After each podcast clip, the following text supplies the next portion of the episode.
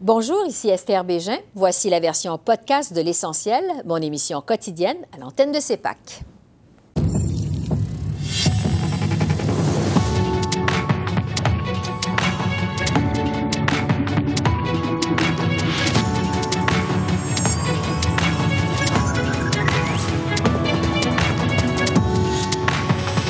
Ce soir, Rapporteur spécial sur l'ingérence étrangère, le NPD dépose une motion pour que David Johnston quitte ses fonctions.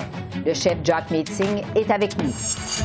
Nouveau rapport du commissaire aux langues officielles, Air Canada et la fonction publique toujours au cœur des plaintes.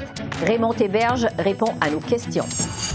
Et Daniel Smith, élu à la tête de l'Alberta. Les conservateurs unis demeurent au pouvoir.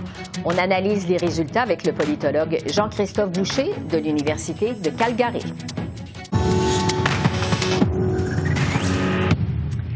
Bonsoir, Mesdames, Messieurs. Les parlementaires ont débattu aujourd'hui de la motion du NPD qui demande au rapporteur spécial sur l'ingérence étrangère, David Johnston, de démissionner. Cette motion non contraignante sera adoptée si les trois partis de l'opposition votent en faveur plus tard cette semaine, comme ils l'ont fait lorsqu'ils ont exigé une enquête publique sur cette affaire. Mais tout indique que ce sera le cas puisqu'à la Chambre des communes cet après-midi, les partis d'opposition ont réclamé d'une seule voix le départ de David Johnston. La nomination d'un ancien de la Fondation Trudeau, d'un ami de la famille et d'un ami de la Chine n'était pas légitime. Les conclusions et le rapport ne sont pas légitimes.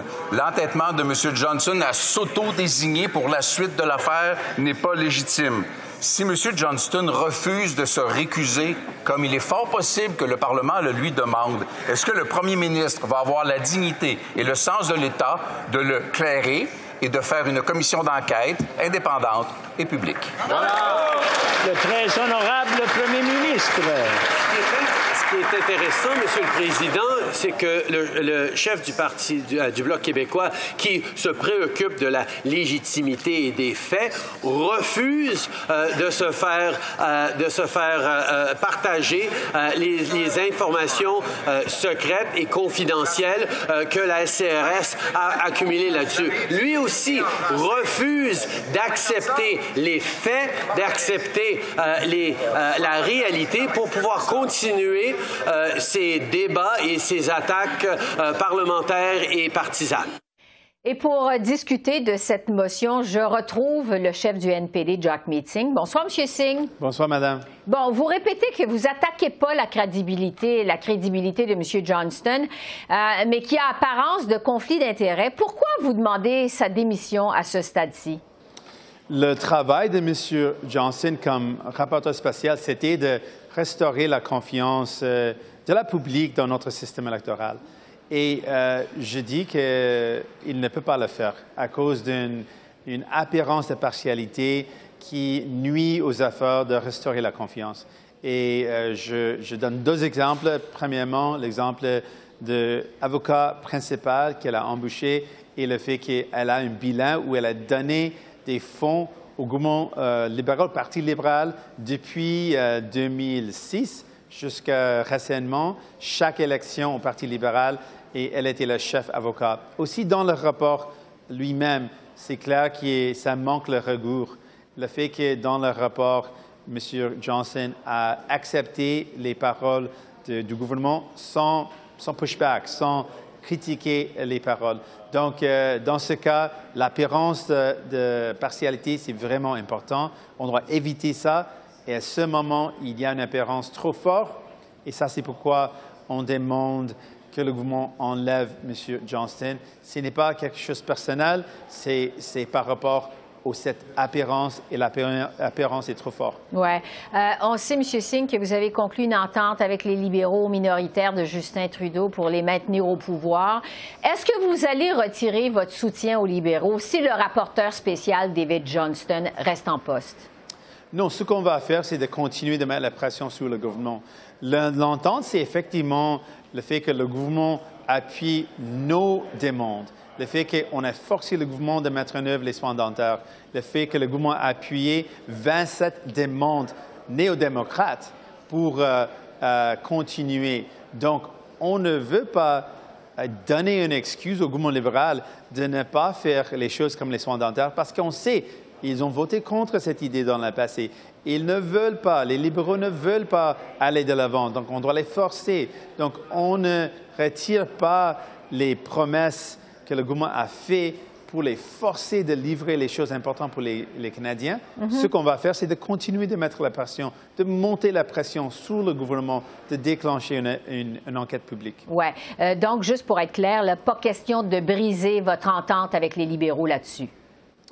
Non. Donc, euh, ce qu'on va faire, on va continuer d'utiliser notre entente pour forcer le gouvernement de livrer les soins dentaires, de livrer une assurance médicaments universelle, de livrer plus de protection pour les travailleurs, les choses que les gens méritent d'avoir. Mhm.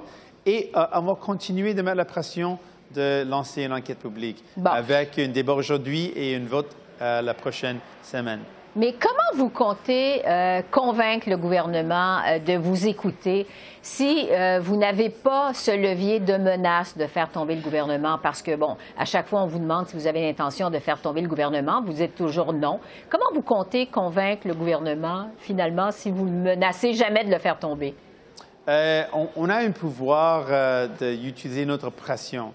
Dans le passé, le gouvernement a dit non aux soins dentaires, par exemple. Ça fait deux ans que le gouvernement, il y a deux ans que le gouvernement a voté contre cette idée. Deux fois, ils ont travaillé ensemble avec les conservateurs pour défaire nos, motions, pour euh, s'attaquer à cette idée. Mais maintenant, c'est la réalité pour les enfants de moins de 12 ans et à la, fin de cette année, ça va être la réalité pour nos aînés aussi. Donc, on ne lâche pas, on continue de mettre la pression, on continue de demander une enquête publique. C'est la bonne chose à faire, c'est mm-hmm. important. Donc, on va continuer de mettre cette pression on ne lâche pas.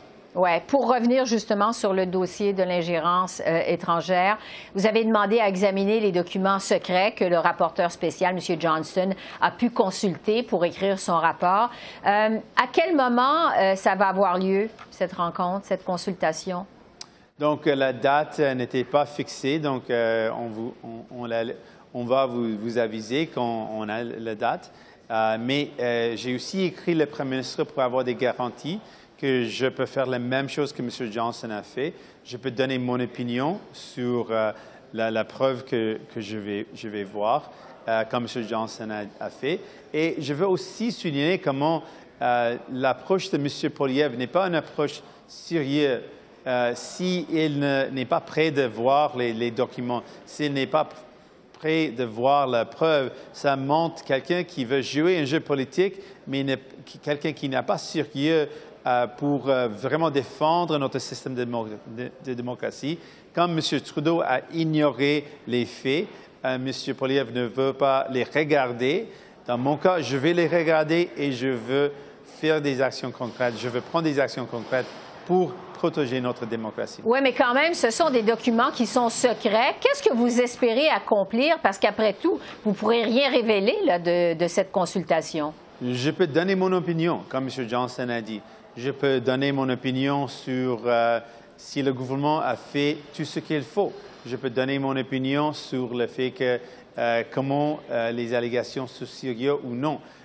ça peut me renforcer ma position de continuer de poursuivre une enquête publique. Mm-hmm. Donc, je peux dire beaucoup. Et j'ai écrit une lettre pour garantir que je vais avoir les mêmes euh, opportunités de présenter mes opinions, comme M. Johnson a fait. Euh, je, suis d'accord qu'il y a des informations qu'on ne peut pas partager et on ne doit, on ne doit pas partager pour garder la sécurité nationale. Mais mon opinion et, euh, c'est quoi le résultat des actions du gouvernement? C'est quoi mon opinion sur les actions ou les manques des actions du gouvernement? Ce sont toutes les choses que je peux, je peux, je peux parler de tout ça. Et c'est pourquoi je dis que je pense que M. Poliev et M. Blanchet sont en erreur. Et ce n'est pas une bonne approche de ne pas voir la preuve, de ne pas voir les documents, ça réduit la capacité de rendre compte du gouvernement. Oui. Et si une fois que vous avez euh, consulté ces documents, vous constatez que David Johnston, finalement, a pris la bonne décision avec les informations dont il disposait, est-ce que vous allez changer euh, d'avis sur le besoin de garder en poste? Non, parce que ce n'est pas une question de ces conclusions, c'est une question de l'apparence de partialité. Et à ce moment, avec cette apparence, ça nuit la confiance de la public dans ces conclusions. Et pour moi, c'est vraiment un travail de restaurer cette confiance, d'assurer les Canadiens que ces allégations, on, les pris au sérieux et on agisse pour régler les choses. Et on ne peut pas donner la confiance la public si les gens ne croient pas dans le processus parce qu'il manque de crédibilité à cause d'une apparence de partialité. C'est pourquoi souvent on parle de cette importance d'impartialité avec les juges, avec les gens qui prennent une décision. Ce principe, c'est vraiment important parce que ça donne la confiance. Et un manque, euh, s'il n'y a pas une, une apparence d'impartialité, s'il y a une apparence de partialité, ça nuit à la confiance. Et ça, c'est un problème. Oui. Est-ce qu'au fond, euh, M. Singh, vous pensez qu'avec votre motion euh, sur laquelle euh, vont voter les partis d'opposition, vous pensez que David Johnston va finalement en arriver à la conclusion de lui-même qu'il doit se retirer? Je, je, pense que oui, c'est une bonne question. Je pense que c'est quelqu'un vraiment honorable. Elle a fait un travail acharné toute sa vie pour le, pays, pour le Canada. Donc, euh, mon avis, donc mon avis, euh, si euh, toutes les chambres de communs présentent leur volonté que la Chambre de communs, les députés pensent que M. Johnson ne peut pas continuer, le gouvernement doit le retirer de sa poste. Je pense que M. Johnson lui-même va faire ça. À suivre. Jack Meeting, chef du NPD, merci beaucoup. Merci. Je vous en prie. Au revoir. Au revoir. Le transporteur Air Canada demeure dans le collimateur du commissariat aux langues officielles. Le commissaire Raymond Héberge a présenté son rapport annuel aujourd'hui sur plus de 1800 plaintes qu'il a reçues cette année. 276 concernaient Air Canada. Ce rapport survient alors que le projet de réforme de la loi sur les langues officielles a été adopté à la Chambre des communes et est rendu au Sénat en deuxième lecture. Alors, j'en discute avec le commissaire Raymond Héberge. Bonsoir, Monsieur Héberge. Bonsoir. Vous avez dit au moment de présenter votre rapport plus tôt aujourd'hui que les Canadiens sont de plus en plus sensibles en ce qui concerne leurs droits linguistiques. Vous affirmez aussi que les compagnies de voyage à charte fédérale, comme par exemple Air Canada, n'ont plus d'excuses en 2023. Comment vous qualifiez le comportement d'Air Canada sur le plan linguistique? Je dirais que qu'Air Canada, en, tant que société, de la, société privée, a tendance à à, mitiger euh, l'importance des droits linguistiques euh, dans, dans, le service euh, auprès de leur clientèle. Je dirais que même si on, on, fait des efforts, les résultats ne sont pas nécessairement là. Et puis, chaque année, on constate les mêmes défis. Ouais. Et puis, euh, on, oserait croire qu'en 2023, il faut se rappeler que le Air Canada, dans, sa structure actuelle, est, en place depuis 1988, qu'on a une meilleure compréhension des obligations et comment les respecter. Oui, mais est-ce que vous voyez quand même des améliorations au fil des années? Parce que ça fait tellement longtemps qu'on parle des problèmes à Air Canada. Eh bien, je ne sais pas si on peut parler d'amélioration. Euh, certainement, euh, la tendance euh, se maintient, c'est-à-dire les tendances à ce qui a trait au nombre de plaintes. Cette année, une augmentation importante.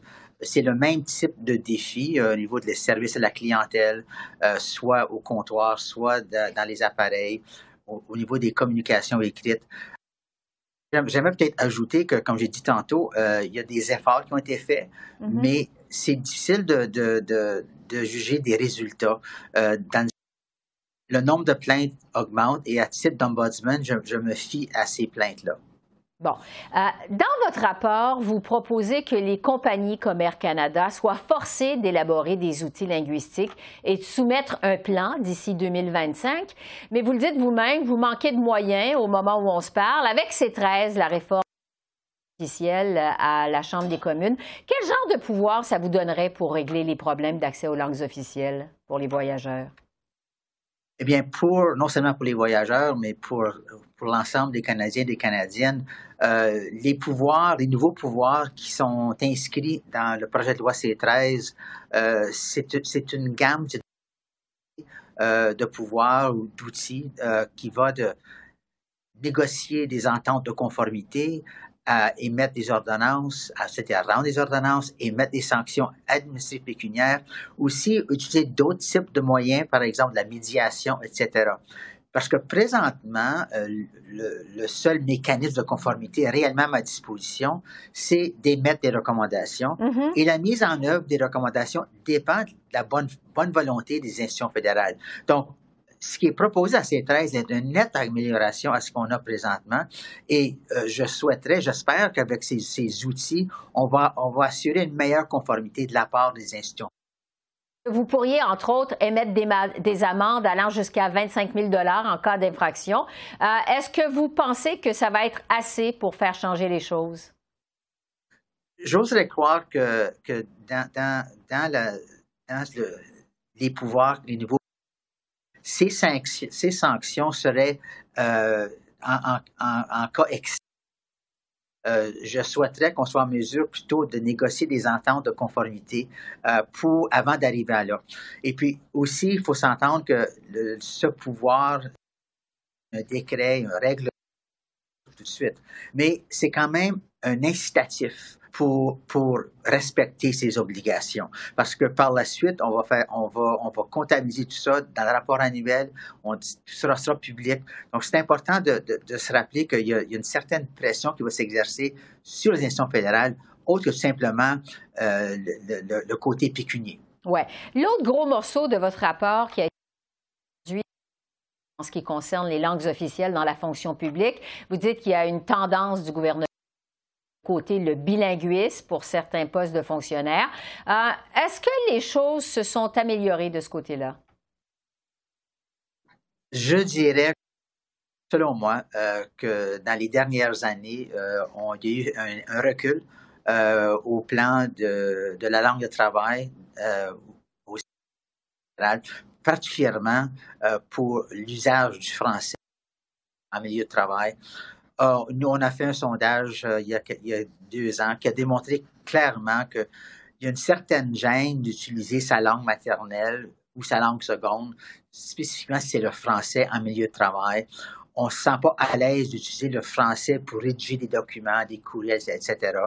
Euh, très souvent, les, rencontres, les réunions sont presque toujours en anglais. Mm. Et ça, ça découle à mon euh, dans, les organisations. Donc, euh, ce qui est extrêmement important de, recentrer euh, les langues officielles au sein de la fonction publique et que le gouvernement devienne exemplaire dans le domaine des langues officielles et de respecter ses obligations en matière. Est-ce qu'il y a autre chose qui pourrait être fait pour changer les choses, justement? Eh bien, je pense qu'on doit s'assurer que chaque fois qu'on qu'on embauche des, nouveaux, qu'on on a un plan de développement professionnel qui inclut la formation linguistique. Et aussi, il faut s'assurer que les leaders euh, de la fonction publique, les hauts dirigeants de la fonction publique sont, des modèles dans l'utilisation des deux langues officielles. C'est une chose de dire qu'on est bilingue, c'est une autre chose de le démontrer dans ses actions au quotidien. Euh, vous écrivez aussi euh, dans votre rapport que la pandémie a eu un impact sur les droits linguistiques des fonctionnaires, notamment en raison du télétravail et du mode de travail hybride. Euh, qu'est-ce que ça a eu comme effet en ce qui concerne les, les, langues officielles, la pandémie, justement? Eh bien, ce qu'on a constaté dans la pandémie, c'est que pour moi, c'est une situation d'urgence, la pandémie, et très souvent, dans les situations d'urgence, on, ne respecte pas les langues officielles. Euh, les messages sont envoyés dans une seule langue, euh, ou trop souvent, c'est un, message euh, suit un autre message. la question des, de tout l'équipement informatisé, est-ce que c'est disponible dans les deux langues officielles, le matériel de formation, la supervision, est-ce qu'on on a à une supervision dans la langue officielle de son choix? Si on travaille dans la région capitale nationale, mais notre superviseur est à Vancouver, à titre d'exemple. Donc, on doit réellement euh, se pencher sur cette question de travail hybride et, en termes justement sur la langue de travail au sein de la fonction publique. Oui. En terminant, M. Ptéberge, est-ce que vous avez espoir que C13 va finalement être adopté avant la pause estivale?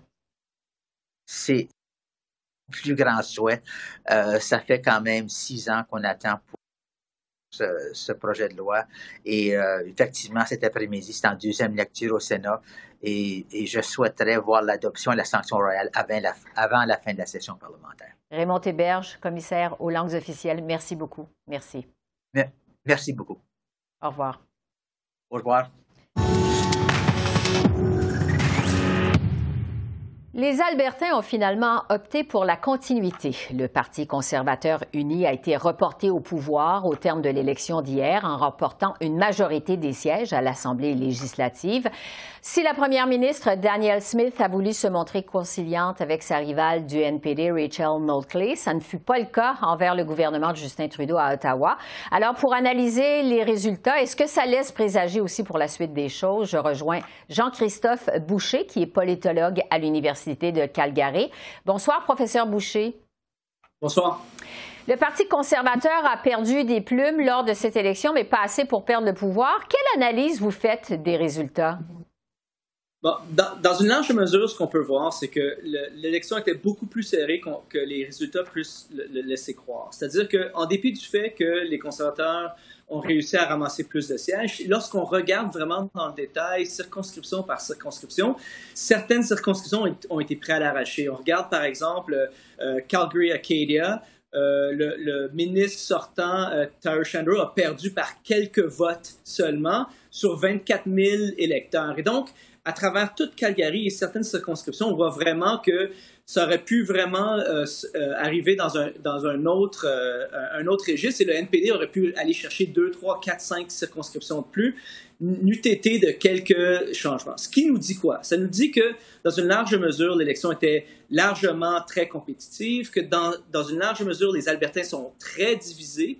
Euh, sur qui pourrait, devrait euh, euh, vraiment mener la province. Mhm. Et dans les faits, ça veut dire que les quatre prochaines années vont rester sur, cette, sur cet environnement très polarisé où vraiment il y a des conceptions très différentes de ce que serait l'avenir de l'Alberta. Oui, avant de parler de la suite des choses, je veux revenir sur la campagne parce que Danielle Smith, on le sait, est abonnée à la controverse. On se rappelle qu'elle a entre autres comparé les vaccinés de la COVID-19 à des adeptes d'Adolf Hitler.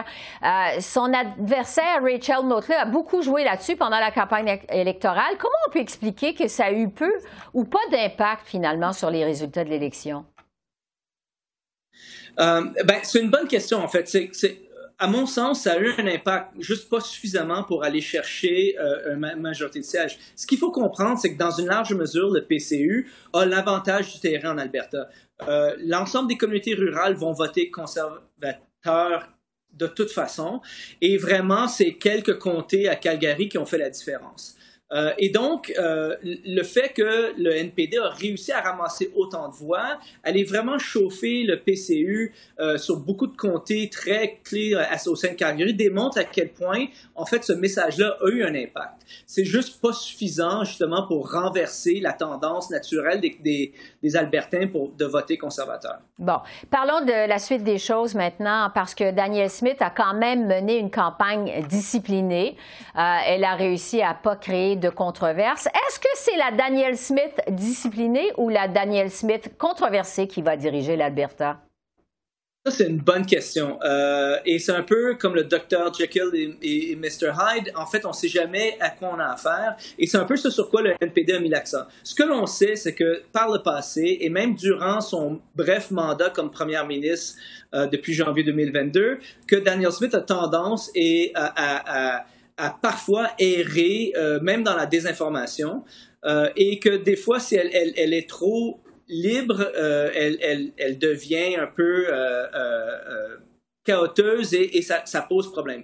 Et une campagne électorale, dans une large mesure, ce qu'on a vu, c'est une campagne hyper disciplinée. Les troupes et les gens autour de Daniel Smith savaient très bien qu'elle était le danger principal pour une réélection du PCU et donc ont vraiment mis, mis ça de l'avant à mon sens, plus, plus, on va aller dans le mandat, moins cette structure autour de Daniel Smith va rester fermée, plus le, la, tendance ou l'environnement électoral va s'estomper, et plus on va s'attendre à voir Daniel Smith parfois à faire du ad-lib et souvent devoir s'excuser parce qu'elle a dit quelque chose qui était offensant pour les, les Premières Nations, ou pour les francophones, ou pour les vaccinés, ou pour autres personnes. Oui, évidemment, ça reste à voir. En tout cas, il y a une chose qui est certaine, c'est que la première ministre de l'Alberta va s'attaquer au gouvernement de Justin Trudeau à Ottawa.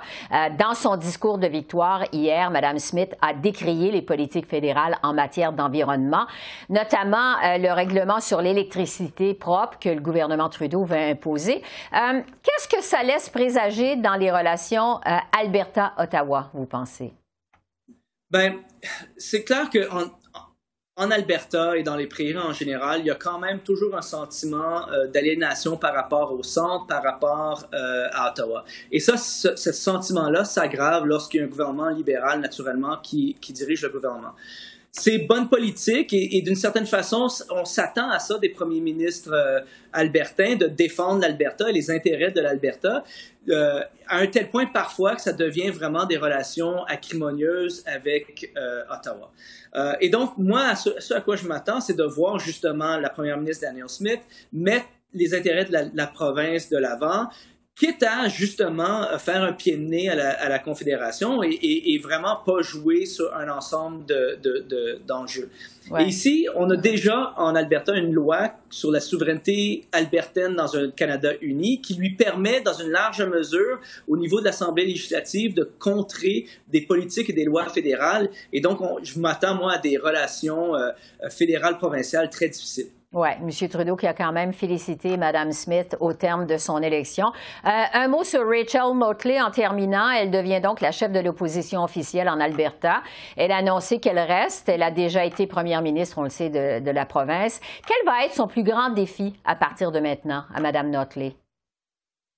C'est une bonne question. En fait, euh, euh, si on vraiment regarde le NPD aujourd'hui, c'est sûr que les gens au NPD sont un peu déçus des résultats des élections, mais d'une part, ils ont fait des gains assez importants, 10 sièges, et d'une certaine façon, euh, ce que l'on voit en Alberta, c'est vraiment une, une, scission, une séparation entre les communautés rurales et les grandes villes, et le NPD a réussi à faire des avancées assez importantes en Calgary plus le temps avance, plus cette importance des, des, circonscriptions urbaines vont devenir euh, importantes dans l'atmosphère dans l'environnement politique albertain. Et donc, le NPD, s'il joue bien ses cartes les quatre prochaines années, peut aspirer vraiment à, des élections en, en, en, quatre ans. Et ça, c'est important parce que à l'époque, les gens s'en souviennent pas, mais on prenait toujours pour acquis que le, le, Parti conservateur était pour dominer la scène politique en Alberta. C'était un peu, euh, c'était un peu un fait accompli. Aujourd'hui, maintenant, on a un environnement politique très compétitif et ils ne tiennent qu'à Rachel Notley au NPD de maintenir cette compétition-là pour pouvoir vraiment aspirer à former un prochain gouvernement. Jean-Christophe Boucher, politologue à l'Université de Calgary, merci beaucoup. Merci de vos lumières. Ça fait plaisir. Bonne journée. Alors voilà, c'est comme ça qu'on a vu l'essentiel de l'actualité de ce mardi 30 mai sur la colline du Parlement à Ottawa. Esther Bégin qui vous remercie d'être à l'antenne de CEPAC, la chaîne d'affaires publiques par câble. Je vous souhaite une excellente fin de soirée et je vous dis à demain.